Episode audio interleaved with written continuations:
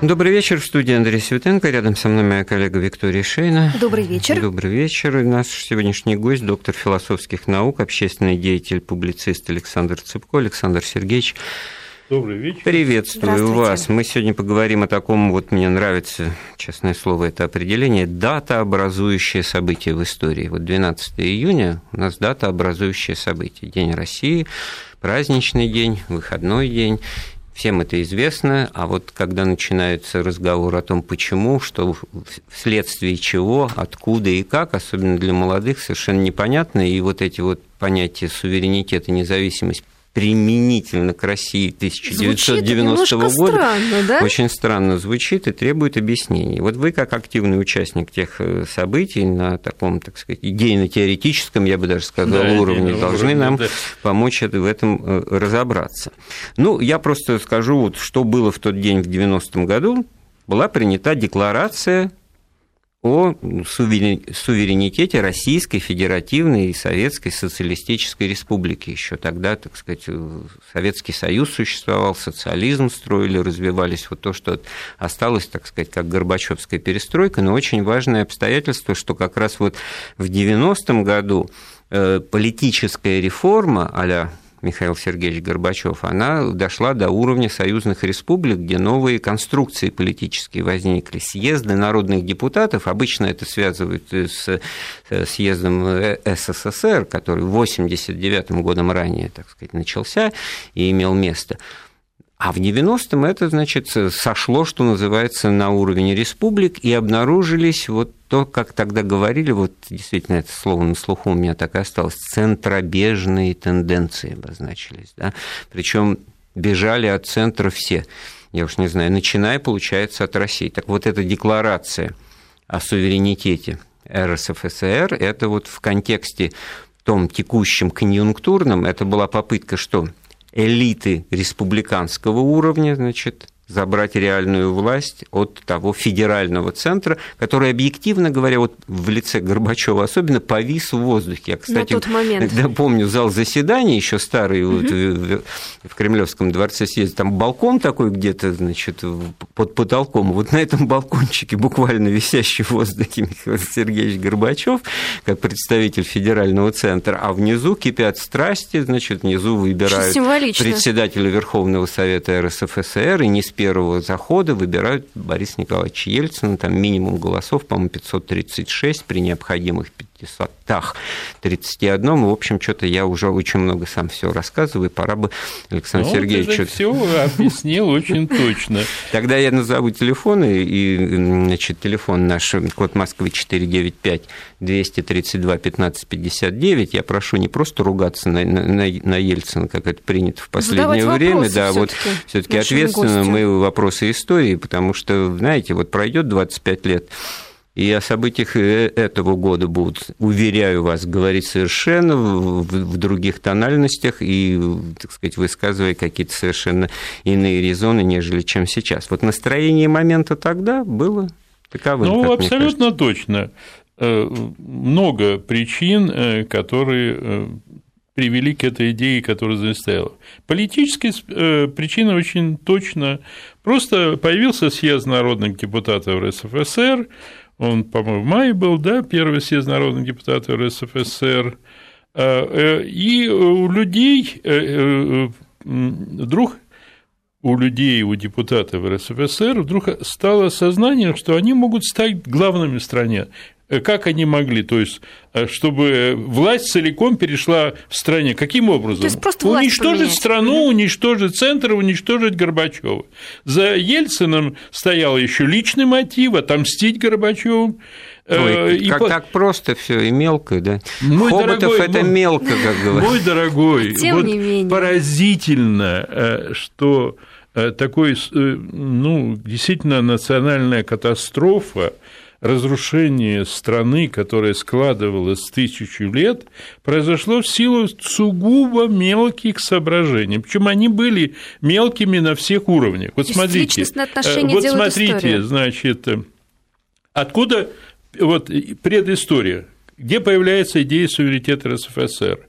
Она появляется в 1989 году, формулируется, первый съезд писателей РСФСР, Балашов проводит у себя дома в Пскове, выступает Балашов, Костров, и там произносится речи о том, что власть благодаря Горбачевке перешла вот к русофобам, к людям, которые не любят Россию, э, либеральная и прозападная интеллигенция, как мы можем сохранить Россию, прийти к власти. Нам нужно э, выделить РСФСР и Россию из страны и таким образом скинуть эту вот Горбачевскую элиту. Я пересказываю эти речи, и тогда нужно нам создать русскую школу, русскую армию, русскую академию науки. Таким образом мы знаете, да, на каждом шагу обнаруживалось, вот и есть какая-нибудь там литовская академия наук, а российская да, академия вот наук нет. Вот я вам... Есть какая-то национальная, да, вопрос, а Россия вот, размыта вот, и вот, э, деструктивна. Потом эту идею, кстати, сначала я помню, я тогда выполнял роль помощник Яковлева, все второго человека в стране, он меня зовет, он на вы, Александр Сергеевич, вечером и, и дает мне полную стенограмму этого Балашковского конгресса. Можно праздно относиться к Яковлеву. Яковлев мне говорит, это же самоубийство.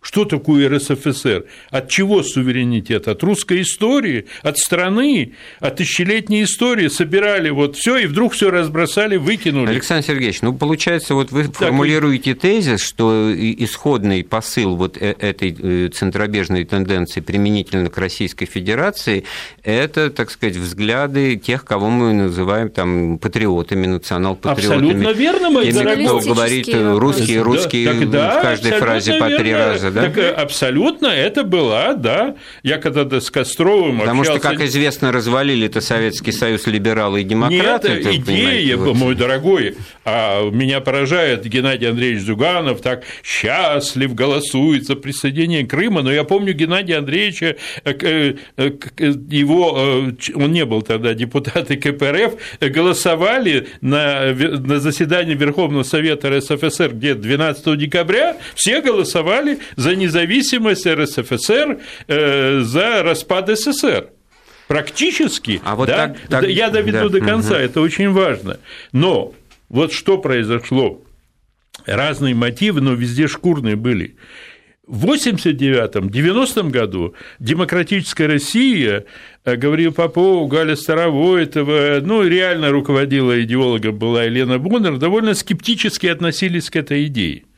Но уже в 90-м году либеральная демократическая интеллигенция поняла, э, что на самом деле, если предложить эту идею, мы в наших разговорах не учитываем самого главного, что это э, идея легла на настроение подавляющей части этнических русских, э, э, этнических русских, населяющих Российскую Федерацию. Потому что очень важно контекст экономический, все становится хуже, дефицит, талонные карточки, верно. и каждый начинает у себя дома говорить, а мы без Кавказа проживем, а хватит Зачем кормить, нам кормить да. Да, Среднюю так я, Азию. Вы, там ну, тоже... вы моложе, я помню, я доведу до конца. Зачем нам кормить? И вот легла Э, идея, значит, перехватили ее у почвенников э, у русской партии, уже демократическая Россия перехватила, и началось массовое активное, я обратил внимание, сначала свобода, как раз в это время свобода получила право быть в Москве, и вдруг с 90-го года свобода начинает американская тоже активно поддерживать и говорить о том, о чем ну, ты говоришь, что русские живут хуже всех, они действительно жили хуже всех, русские РСФСР действительно всех кормили, кормили, а теперь, если будет РСФСР, нефть, нефть наша, э, э, газ наш, и мы заживем, и не нужна нам Украина, не нужна нам Белоруссия, кстати, и не нужен нам Крым, все тогда забыли, сейчас все герои у нас, патриоты, когда я помню, я выступал и говорил, что вы делаете? Нет, у тебя украинская фамилия, ты не понимаешь и русские интересы, не нужен нам Крым ну, и так далее. Нам уже звонят, Александр да, Сергеевич, Сергей. бурный сегодня, начало. Сергей, добрый вечер. Да, добрый вечер. Вы знаете, вот э, я слушаю передачу ваш, хотел задать вопрос, но вы знаете, вы мне часть вопроса уже ответили. Но вот относительно 12 июня могу сказать одно. То есть я помню прекрасно вот этот год, да, Я помню, во-первых, положение дела однозначно, вот вы уже часть ответили, что жизненный уровень в России это был однозначно самый низкий среди всех республик. То есть вот это нахождение, диспропорция была очевидна, вот очевидно. Можно было выехать там в Литву, в Украину, в Белоруссию, в Азербайджан, и было очевидно, видно, что в России живут так хуже. вот и ездили и... на поезде, я вот ездил там в командировку, обратно с сыром приехал Откуда? из Литвы. Да. А, из Литвы, ну да. Э, ну вот, а, и поэтому вот эта вот идея, она была востребована однозначно. И то, и то что Борис Ельцин, как говорится, э, просто воплотил ее в жизнь, это было реальное вот это чаяние народа в России, то есть создать свою независимость. И, и вот это была четкая несправедливость, почему в России живут хуже, чем там в закавказских республиках. И, кстати, вот этот последующее все это подтвердилось. Сейчас жизненный уровень в России однозначно выше, чем в Грузии, чем в Армении. А в 90-м году да, была совершенно другая пропорция. Да, Поэтому... спасибо, Сергей, за ваше Все, я абсолютно с вами согласен, но надо помнить, это надо доводить до конца. Значит, э, э, русские, э, ну, русские, я потом скажу, значит, исходили в данной ситуации не из интересов своей истории, не из интересов тех, потому что все прекрасно знали, что за границами Российской Федерации находится 25 миллионов этнических русских. Значит, им, им было, э, значит, что это говорит? Абсолютно верно. В тот момент русские исходили, то есть, ну, до революции великороссы, исходили прежде всего в экономических интересах, и в этом случае э, они ставили свои жизненные блага выше интересов истории, выше интересов всей тысячелетней истории истории. Ну, это сиюминутное, так скажем. Так сиюминутное. Другое дело, что оправдывает жители Великороссии, что на самом деле, а что так называемые малороссы, украинцы, из чего они исходили? Из идеи Украины? Нет, у них было лучше жить, а у них было, потому что сейчас не любят об этом. Знаете, сколько в Донбассе проголосовало тогда и в Луганске за незалежную Украину? Более 70%. Даже в Крыму проголосовало за незалежную Украину 56. Там я, тоже была Я напомню, что речь идет о вполне вот серьезном референдуме 1 декабря 1991 да, года. Да. Он э, состоялся, он долго и тщательно готовился, и Горбачев тогда говорил, что вот если там будет принято решение о действительно выходе из состава Советского Союза, а он именно так этот вопрос стоял, то я, говорил Горбачев, не вижу себя президентом Советского Союза да, без. Украины. И, собственно, это политическое обстоятельство стало прологом к Беловежским э, соглашениям и отставки Горбачева с поста ну, президента исходили, СССР, а не просто там Я доведу, поэтому нельзя только обвинять жителей РСФСР. Да а жители Белоруссии, жители тогда украинцев, они тоже исходили, а будем жить лучше. Конечно, они тоже считали, что балласт. Да, да потому что у нас чернозем, вот у нас сало В этом смысле вот это понятие парад суверенитетов, я просто цифры э, назову. Вот Эстония в ноябре 1982 года провозглашает суверенитет 88 да, оставаясь еще, так сказать, ну, больше формально, да, формально. Ну, потому что мы, мы же когда-то жили одной страной, но вы с нами нет, но мы-то с вами, да, там вот эта вот ситуация, мы-то с вами, да. Литва в апреле 89-го, Латвия в июле 89-го, Азербайджан в сентябре 89-го, Грузия в мае 90-го, и вот 12 июня 90-го года РСФСР принимает декларацию о суверенитете, и дальше все вот буквально оставшиеся в, в месяц-два укладываются. И Белоруссия, о которой Александр Сергеевич упомянул, это в июле 90-го года, и Украина в июле 90-го, Молдавия, и Молдавия, Узбекистан. Узбекистан. То есть угу. то, что, в общем-то, само по себе не просилось. Э, Абсолютно само, верно. Вот. Потому что я доведу, я общался с Назарбаевым, почему-то меня нашел, по-моему, 17 ноября 1991 года, до Беловежских соглашений, там он, я ужинал с ним один на один, я тогда был активный противник этого идеи суверенитета, ну, там на радио выступал, телевидение, и он говорил мне, Александр, поймите, я сделал все возможное, чтобы сохранить. Не нужен нам, Казахстану, этот суверенитет. Но Ельцин сознательно... Раз... Я дословно говорю, Назарбаев жив, можете его спросить.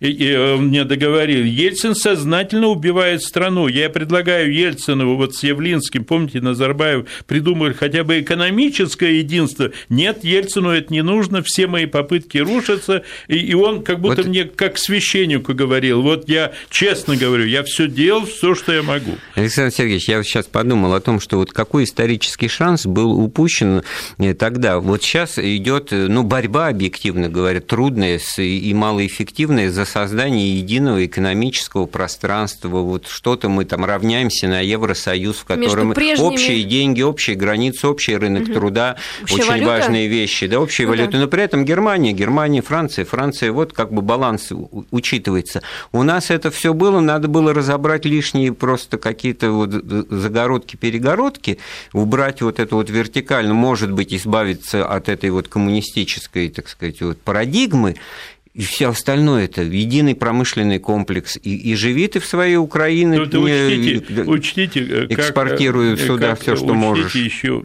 такую вещь, конечно, Прибалтика, но все-таки Прибалтика были независимые государства, на мой взгляд, действительно глубоко убежден была. Отрезанный Оккупация ломоть, да. была в 1940 году, они были всегда против, там они, это подавляющая часть. А тут-то действительно столетиями создавался то, что до революции называлось, что такое Россия.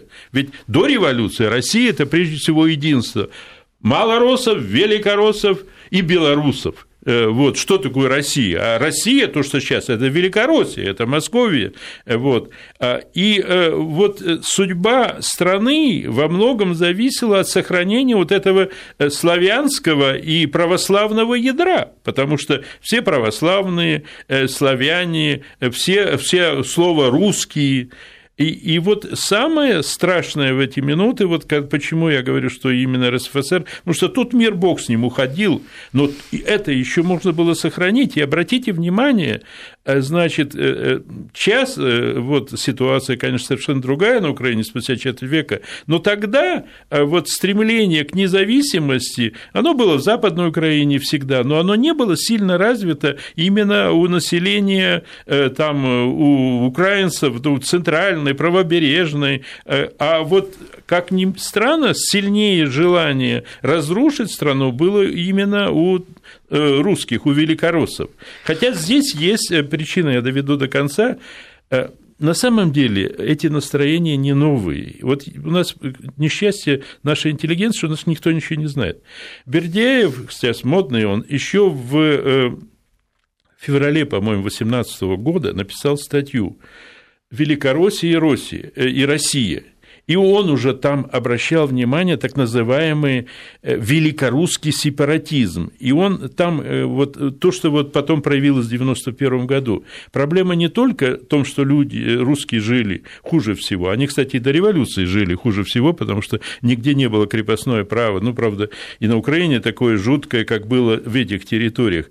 Но он там называет такую причину, как усталость от империи – русские великороссы отдали очень много сил, жизней, чтобы создать вот эту Россию широкую. Да и сохранить эти рубежи. И чтобы сохранить. И, и вот, э, наверное, с точки зрения Бердяева, правда, он обращал внимание тогда на сепаратизм Дона и на э, Кубани, потому что Каледин, как вы помните, объявил независимую республику. Но это казачество, э, казачество, казачество это да, особое он, сословие. Там был другой смысл, там наказать. Но вот понятие великорусский сепаратизм и тогда Бердяев пишет он пишет, что э, э, Великороссия без Малороссии – это уже не Россия, дословно Пердяева. Вот это страх разрушения вот этого мира, он висит в этой статье, там четыре странички, но она правительская, и вдруг спустя столько лет, в 91 году, теперь опять вот этот великорусский сепаратизм все ломает.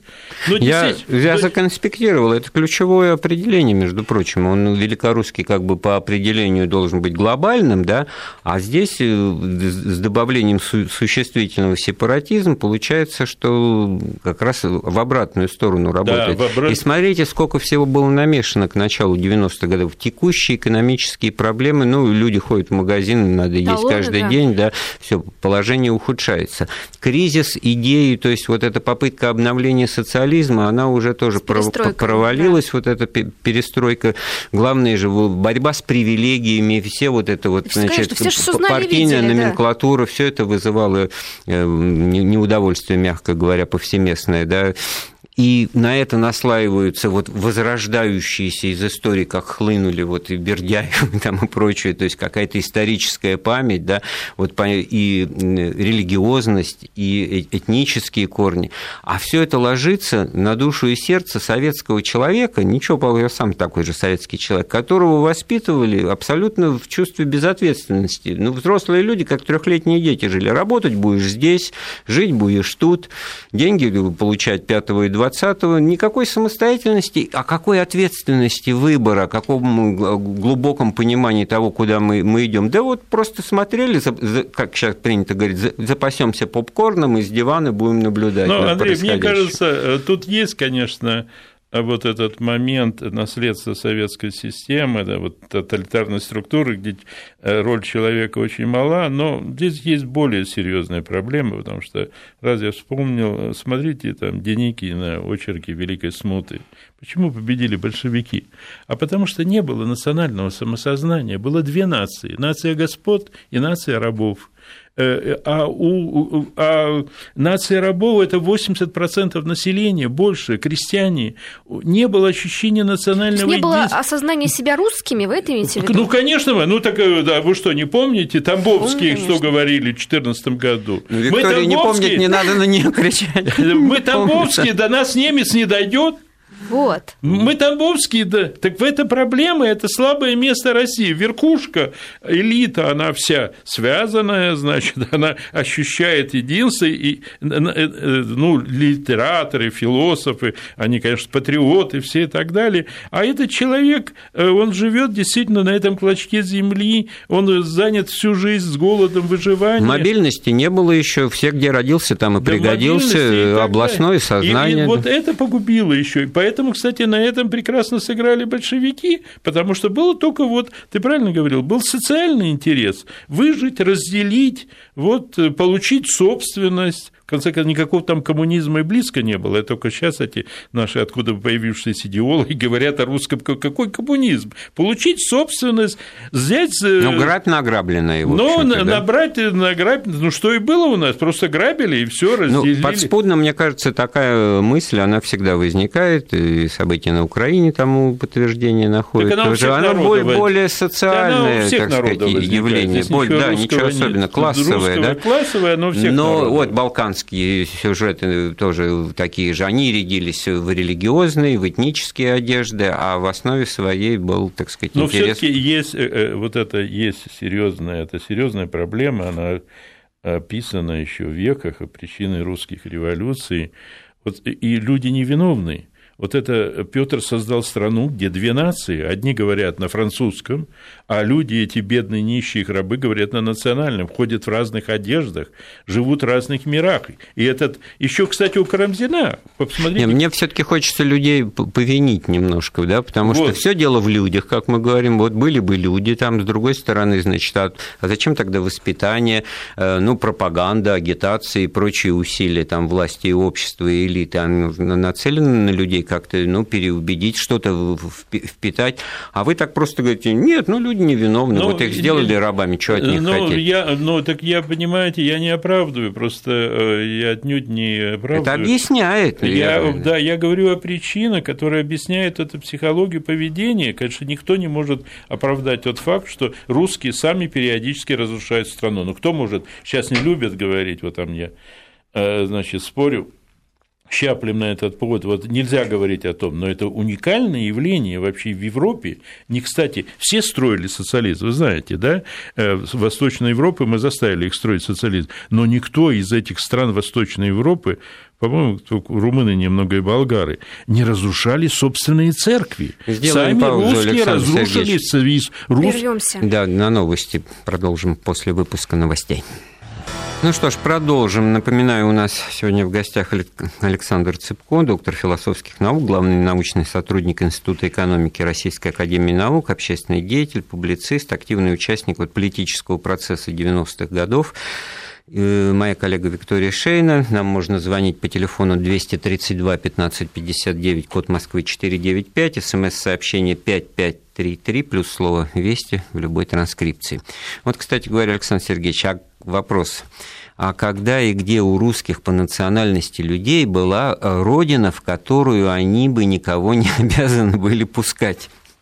Александр Свердловской ну, области? Ну, такого не было никогда, потому что с самого начала, если откровенно говоря, посмотрите очерки, это Нестор, да, временных лет, кто создал Россию современную. Сначала идет чуть, весь, а потом славяне. С самого начала современная Россия – это, в общем-то, было единство с момента создания угрофинских племен и славянских племен. Тогда не было слова русский. Поэтому, а потом уже там начинается, да, значит, э, Иван Грозный уже присоединяется, значит, Казанское царство, это уже э, Россия становится уже союз, значит, тюркских народов, славянских народов и угрофинских. Никогда этнически чистой России никогда не а было. кроме того, вот это вот все статусы номинальные, понимаете, ну, э, номинальный вот исчерпывающее понятие, номенное, так сказать. Никто не лучше, не хуже. Их в иерархическом, э, как удобно выстроить, э, в иерархической зависимости, я вот такой-то, поэтому уже лучше. Вот весь национализм, всякий национализм на этом замешан. Не надо для этого не учиться. Вот родился таковым, и уже, да, ну, так сказать, человек первого Ну, так казалось бы, тогда так, советский а, человек. А вот, вот везде и всегда это воспроизводится. Армию вспомнил. У нас вот, вот московские ребята, оказывается, набор был из Перова. Вот Перовские были московскими первого сорта. Я там с юго-запада им говорю, ну, Андрюха там с Мосфильма, это еще куда не шла, а вот остальные это уже не москвичи. Там. Нет, ну, так, смешно, да? Ну, смешно, самое но так начало Манусе вот быть уже, кстати, э, вот к этому я хотел обратить внимание, э, почему в 91 году все таки это было как-то более болезненно и было меньше сознания от этой русскости. Я, кстати, э, все таки имею право процитировать, я первый кто увидел опасность этой идеи суверенитета РСФСР, я 26 э, мая 1990 года в «Известиях» написал статью «Русский уходит из России», э, вопросительный знак, добрый, и там я объяснял опасность этой идеи суверенитета, чем кончится, говорил, что уйдут белорусы и так далее, но там э, я пытался объяснить, откуда это такое безответственное отношение к судьбе России. И, по-моему, точно я нашел в этом безответственном инстинктивном стремлении к обособлению, к отделению РСФСР много еще от нынешнего состояния российской души. Русские не чувствуют советской истории, советской жизни ничего русского. Отсюда неспособность увидеть, что РСФСР – это, по сути, есть преобразованная Россия, что невозможно покинуть СССР, не уничтожив окончательно Россию. Что произошло? Вот еще в 20-е и 30-е, ну, у Ленина, там нет же понятия еще СССР, ну, у него и у Троцкого, и у Ленина, и у, даже у Сталина есть понятие «социалистическая Россия», и вот сохраняется преемственность между Российской империей и СССР, то есть понимание, что это есть Россия, а уже после войны, э, вот уже в 60-е, 70-е понятие России и русский было вытеснено вот понятие а мне РСФСР. кажется, что сейчас, вот особенно у молодых людей, интересующихся историей, у них обратный перенос. Они вот Советский Союз как ширму, как э, да, виньеточку ну, а тогда не воспринимают, РСФСР, они как большую Россию. Да, вот у них начинается, да, но тогда вот люди, которые решали судьбу э, РСФСР, для них понятие России РСФСР срослось. Они не видели, что покидая там Украину, Белоруссию, там это, они фактически покидают историческую Россию. Вот это, вот, э, э, и вот мне кажется, тут еще одна была причина дополнительная, кроме слабой развитости национального сознания, полное вытеснение России понятиями РСФСР. Вот в чем следующая проблема. Ну, политическая и идеологическая. У нас звонок есть, да, Роман Семенович? Добрый да, вечер. Добрый день. Добрый день. Александр Сергеевич, здравствуйте. Роман Семенович Попкович, если помните, мы неоднократно с вами совместно встречались, работали. Если помню, помните, помню, Дем, конечно. Демцов, помнишь, да, Александр да, Сергеевич? Демцов пытались вместе с нашим нынешним патриархом. Да, да, да, да. Я о чем хотел бы сказать? Э, я тут некоторыми моментами не согласен. Вот формулировка в отношении русские разваливают, ну, разваливают государство, как никто другой. Я бы вам сказал другое элита нашего русского государства, как правило, причастна к развалу государства. Ведь мы с вами тоже рус. Ну, у меня отец белорус, мама русская, и вы тоже, вот фамилия у вас Цыпко.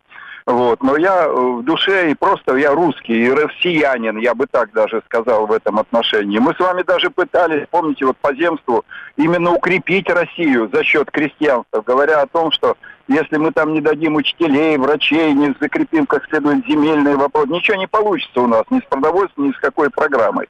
Но именно высшая вот эта вот государственная власть, то есть нам, ну трудно сказать, не везет, что ли, на государственников в каком-то отношении в этом деле. Но я бы хотел, чтобы как-то вы, э, ну вот по этому вопросу немножко сказали, э, что же нам делать, вот нам, сейчас нормальным людям. Ну, я уже не депутат сейчас Государственной Думы и прочее все в этом. Но настолько болезненно все это, что просто страшно смотреть на то, как э, творятся Спасибо, Роман моменты. Семенович, спасибо Нет. за ваше... Угу. Роман, ну я согласен с тобой, что если объективно, честно, конечно, как всегда, кстати, в истории всех народов, решающую роль в исторические минуты играет элита, э, ее интерес, в данном случае были, мы уже говорили с самого начала, вот шкурные интересы, в данном случае и Ельцина, и депутаты РФСР стать главными, э, завладеть Кремлем э, там, и стать, значит, героями, и, и, и, и в данном случае их личный, ну, не жажда власти оказалась трагической, но они использовали, конечно, и настроение людей. Они использовали вот это, что мы говорили, э, вот эту желание изменить свою жизнь, э, вот, более того, что всегда рус, э, русские жители жили хуже других, они это сказали, использ... усталость от империи. И еще, конечно, была усталость от империи, то, что еще много, тут много факторов. Но, конечно, я согласен, Роман, что в критические минуты сыграла громадную роль именно эгоизм в данном случае, значит... Вот, а можно я свои 20 копеек в тему, так сказать, критики элиты внесу? Да, бездарная, да, недалекая, да, но это прямое следствие того, какая, какие социальные лифты работают, какая отрицательная кадровая селекция происходит, как вытесняют, как вытесняют совсем вопрос. военное дело, возьми профессиональное, куда, так сказать, людей с здоровыми мозгами, с полетом мысли не, не пускают. Вот. И потом мы пожинаем плоды. Это первая мысль. Вторая мысль, вот нам пишут, если сейчас это самое вот э, не нашлось вот ищут же руководителя сильного, так сказать, связывают имена, так сказать, в истории. Угу. Вот нам пишут из Белгородской области Юля. Бабушка говорит, России нужен великий руководитель Сталин. Или нас ожидает гибель. Вот так мы Очень достали. популярная вот, точка вот. зрения. А потом-то уже будем разгребать первую палаческую ну, так малой садистской, так сказать, ну, переименовывать. Ну, это да? трагедия, значит, это, понимаете, это серьезная вещь. Мы практически не вышли из советской истории. Правда, это бабушка говорит, это, наверное, так сказать, ровесница моя, я 41-го года, я а думаю... бабушки воспроизводятся. Они, воспро... они И самое интересное, что это воспроизводится Хотя у молодого поколения. уже не, не жили. Да, считай, и да? Э, вот это... Э, а что за этим стоит? Вот то, что ты говорил, вот это все таки это наследство уже не столько русское, потому что русский мужик, он никто, он не было никакого э, государственного управления, он сам должен был выживать, сам должен был работать. Ну, он задним умом крепок, да, да он хитроумный, он должен, но тем не менее, скажем. он был куда более свободен, чем советский человек между нами. И свобода выбора, да. даже крепостной мог отпроситься у помещика, поехать, торговать, сто раз был более... А вот э, советская эпоха оставила уникальный тип человека в истории человечества, который действительно э, от его воли ничего не зависит, все зависит наверху, а от, э, от решений, которые принимаются наверху. И вот отсюда... С которыми он солидаризируется, да. потому что он и опасности главное, сам не представляет. При таком типе мышления человек, он не несет никакой ответственности за свою жизнь и за свой выбор. Вот о чем Андрей говорил. Ну вот, да, а если у очередного Сталина что-то да. не получится, то этот человек его первым же начнет ругать и, и говорит, и вот он какой все время он ощущает да. себя, это, кстати, я даже статью недавно, года три написал, когда ездил там по весям, я и в Воронеже это ощутил, и у него, э, эта девушка мне рассказала, молодой, у него ощущение жертвы, ведь легче сказать, я нищая, бедная, потому что вот такая система, плохие руководители, чем сказать, потому что я не умею работать, и мне не удается, хотя много вины объективных и на власти. И вот этот стереотип, э, нового вот этого советского человека, от которого в жизни мало что зависит, жизни государства, и все зависит, что будет делать, он как раз и ведет к реабилитации Сталина и так далее. Но придут и раздадут всем ну. Мой дорогой, но это говорит о страшной вещи, да. о чем я уже, слава богу, четверть да. века, это говорит, пишу о том, это говорит о том, что э, нет морального чувства, нет сострадания, ведь Сталин не просто, это миллионы погибших, миллионы измученных. Но это уже вот не, не, не работает, так же, как вот рассказы о том, что еды не было в 91 году, не работает, абсолютно. Ну вот, ну. Давайте ну... успеем спросить Анну, что она, так сказать, дать вернее слово, что она, она нас спросила. Анна, добрый вечер. Буквально Оставаться пол, на линию, да, пол, спасибо. Полминуты. Спасибо, я очень надеюсь, что мне дадут все таки эфир. Спасибо. Анна, вот так мы вас Да, слушаем. мы вот и слышим вас, да. Что, простите, я что, могу говорить? Да, конечно, пожалуйста. Ой, я боюсь, что вы тогда... Нет, тогда у нас эти 20 секунд уйдет на рассказ о том, когда у нас будут новости. Я просто напомню, что мы говорим о датообразующем событии в истории России, Дне России, провозглашении суверенитета, 1990 год. У нас в гостях Александр Цепко. После выпуска новостей продолжим. Ну что ж, продолжим. У нас э, э, слушатель на телефоне. Анна, да, добрый вечер. Здравствуйте. К сожалению, трудно было до вас дозвониться. Э, я хочу сказать вот о чем. Вот я в 80-е годы в силу своей работы очень много ездила по стране, много где побывала. Всю жизнь живу сама в Москве. И никогда не возникало такого впечатления, о чем вы говорите, что что россияне жили хуже э, другого населения Советского Союза. А куда вы ездили, э, Анна? Перечислите В основном э, по многим городам России, в селе в российском бывало, и в мелких городах в других стран. И впечатление было такое, что везде вся провинция жила одинаково плохо. Например, были мы в Днепропетровске, это все были 80-е годы, начало 80-х, еще до перестройки и во время перестройки. В Днепропетровске действительно было нечего есть, пустые магазины. Э, во Львове все жаловались, вот вы в Москве жируете, а нам нечего есть. То есть хорошо жили только столицы. И например, э, Литва жаловалась, что из Латвии к ним все время ездят за продуктами, в Латвии плохо с сельским хозяйством, и Латвия объедает Литву, приезжают к ним, вывозят мясо и другие продукты. То есть это была настолько повальная беда, и мне кажется, что это был вопрос просто очень плохого распределения жизненных благ, из-за чего все завидовали главным образом столицам и в первую очередь Москве. Анна, и спасибо когда... вам да, за эту ну, тут, новую вводную. Ну, кстати, тут тоже вот э, такой должен быть трезвый подход – она, в принципе, права, проблема советской системы. Вот был этот колхозный строй, но, как вы знаете, мы так и практически чуть-чуть подняли уровень урожайности на один центнер, который был до революционной России. Там где-то 6,8.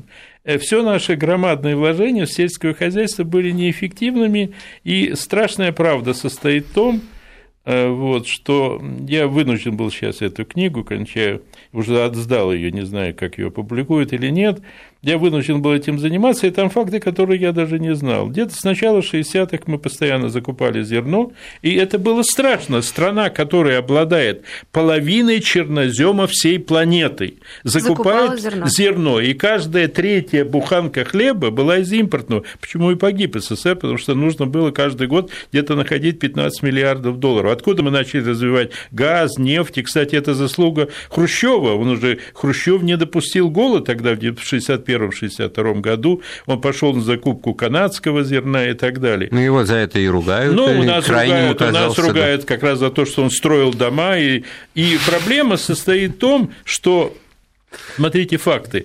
Личные подсобные хозяйства колхозников, рабочих совхозов составляли в СССР 2% в земли. Сколько производило валового производства сельского хозяйства, вы знаете? Минимум 25, а иногда 31. 70% мяса в СССР производилось личных подсобных хозяйств. Вот Картошки цифры. 60, овощей. Только технические структуры, э, э, технические культуры, естественно, зерно и так далее производилось.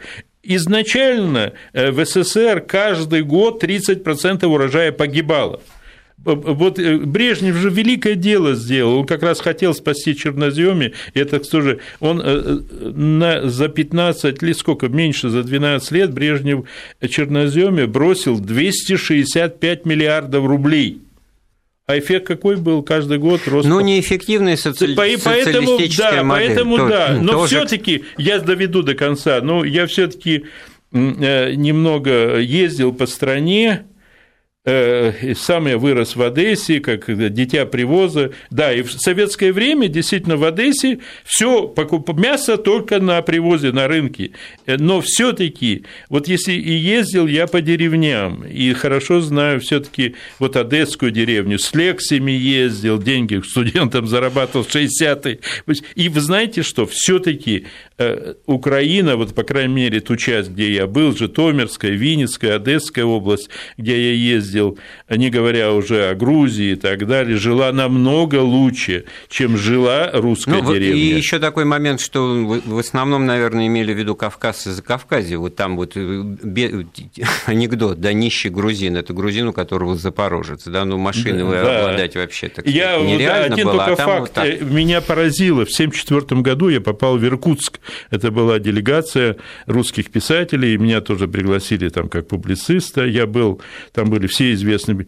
И мы пошли на рынок в Иркутске днем, и все были в шоке. Почему же? Пусто. Ничего. На рынке? Да в магазинах ничего. Это был Иркутск 1974 года. Такой нищеты я не видел, только я видел вот...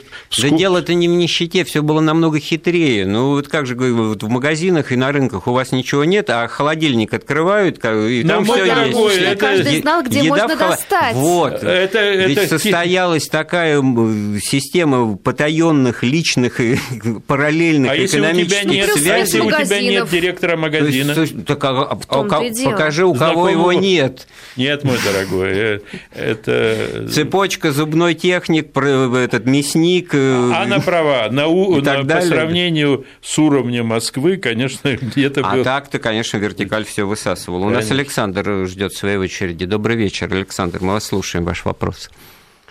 А, добрый вечер. Да, Добрый да, вечер. да. Александр Сергеевич, скажите, пожалуйста, вот вы сейчас только что рассказывали вот об этих дефицитах и недостатках. Как же вы можете серьезно говорить, что это была великая держава, страна, Советский Союз, которую вы разрушили? Это великий миф. Я жил в эти годы, 70-е, 80-е. Это позорная, нищая, лживая страна, где были товарищи, как у Маяковского сказано, пацифисты, у которых все был коммунизм, а мы жили, моей маме давали по праздникам баночку сайры и пакетик гречки. Это позорная, нищая страна, которая выживала, была державой только за счет того, что она штамповала ракеты и танки за счет своего народа. Александр, спасибо вам за ну, редко звучащие оценки да, истории, кстати, которые, кстати, в 90-е были, вот, что называется, как дважды два. На самом да, деле, вот люди все в этом убеждались, Александр, глаза раскрылись. Тогда. Я согласен э, в том, что наше великодержавие было связано с военным могуществом, с количеством территорий мы контролировали и так далее. Я согласен с вами, я же об этом говорил, что с точки зрения экономической, ну, будем говорить откровенно, производительность труда сельском хозяйстве, пять раз ниже, промышленности и так далее. Но когда я говорю о распаде СССР, я имею, э, имею в виду как раз не только распад СССР, я имею в виду распад э, государства, которое складывалось столетиями. А, и вот не было у людей этих, естественно, вы правы, жили они бедные, поэтому все проблемы, не было ощущения связи себя с, вот с той страной. С той страной. Ну, не было откровенно, ну, не, не оправдаете, э, я согласен с вами, что это нынешние разговоры о могуществе смешные, вот, потому что для людей мы ничего не умели производить, это все верно. Но проблема состоит в том, что все таки в момент распада э, вот те, кто голосовал за Ельцина, Ельцина и голосовал за суверенитет РСФСР, было абсолютно безразлично судьба миллионов своих соотечественников. Ведь э, ума много, я, ну, мне неудобно, это я писал об этом и говорил. Ведь учтите, эти люди окажутся в Азербайджане людьми второго сорта. Да? Они даже в Казахстане, потому что сейчас все любят, я молчу по поводу Крыма, вот Крым передали, а, а все забыли, Караганду и громадные области Казахстана передали же в это время. Ну вот, Александр, и, и никого наш... не волнует. Так вот в тот момент, как вы помните, все-таки э, э, ощущали, правда, сейчас уже многие возвращаются русский Казахстан, но в тот момент это люди, которые выросли в Караганде на русской земле, вот это Сибирь, э, столетиями, значит, там жили, вдруг они оказались в Казахстане людьми второго сорта. Вот это не волновало. Вот, это все-таки моральная проблема. Вот мы, как, как мне кажется, вышли на эту главную точку вот исторического взгляда на события, что не состоялось, упущен был исторический шанс, но поменять эту неработающую социалистическую модель жизни, в котором делают вид, что работают одни, одни угу. а другие, что они за это платят, что там воровство банальное, все тащат, так сказать, все для людей ничего не делается, ну давайте уже перейдем на, на нормальное, то, что вот сейчас вот есть. Вы сказали, да? Евросоюз только по другому вот. варианте. И выяснилось, что все так или иначе переходят к этому, но самостоятельно, у кого-то лучше, у кого-то хуже. Ну, Белоруссия здесь особняком стоит, да, это отдельный разговор с Лукашенко и с его, так сказать, экономикой построенной, как вот оазис социализма. Да? Хотя, в общем-то, он первый скажет, что он никакой не коммунист, и никакого социализма у него нет, и будет в какой-то степени прав. Вот. Но почему вот не сложилось? То есть СССР – это не было знак равенства с Россией. Да? А вот, э, вот. я, кстати, вот то, что вы говорите же, кто помнит, старшее поколение, я же вот все эти мои статьи были же этому посвящены, что нужно вот реформировать. Но, откровенно говоря, я тоже был иллюзией. Я не учитывал вот эту тенденцию к национальному самоопределению, которая, кстати, сформировалась в советское время.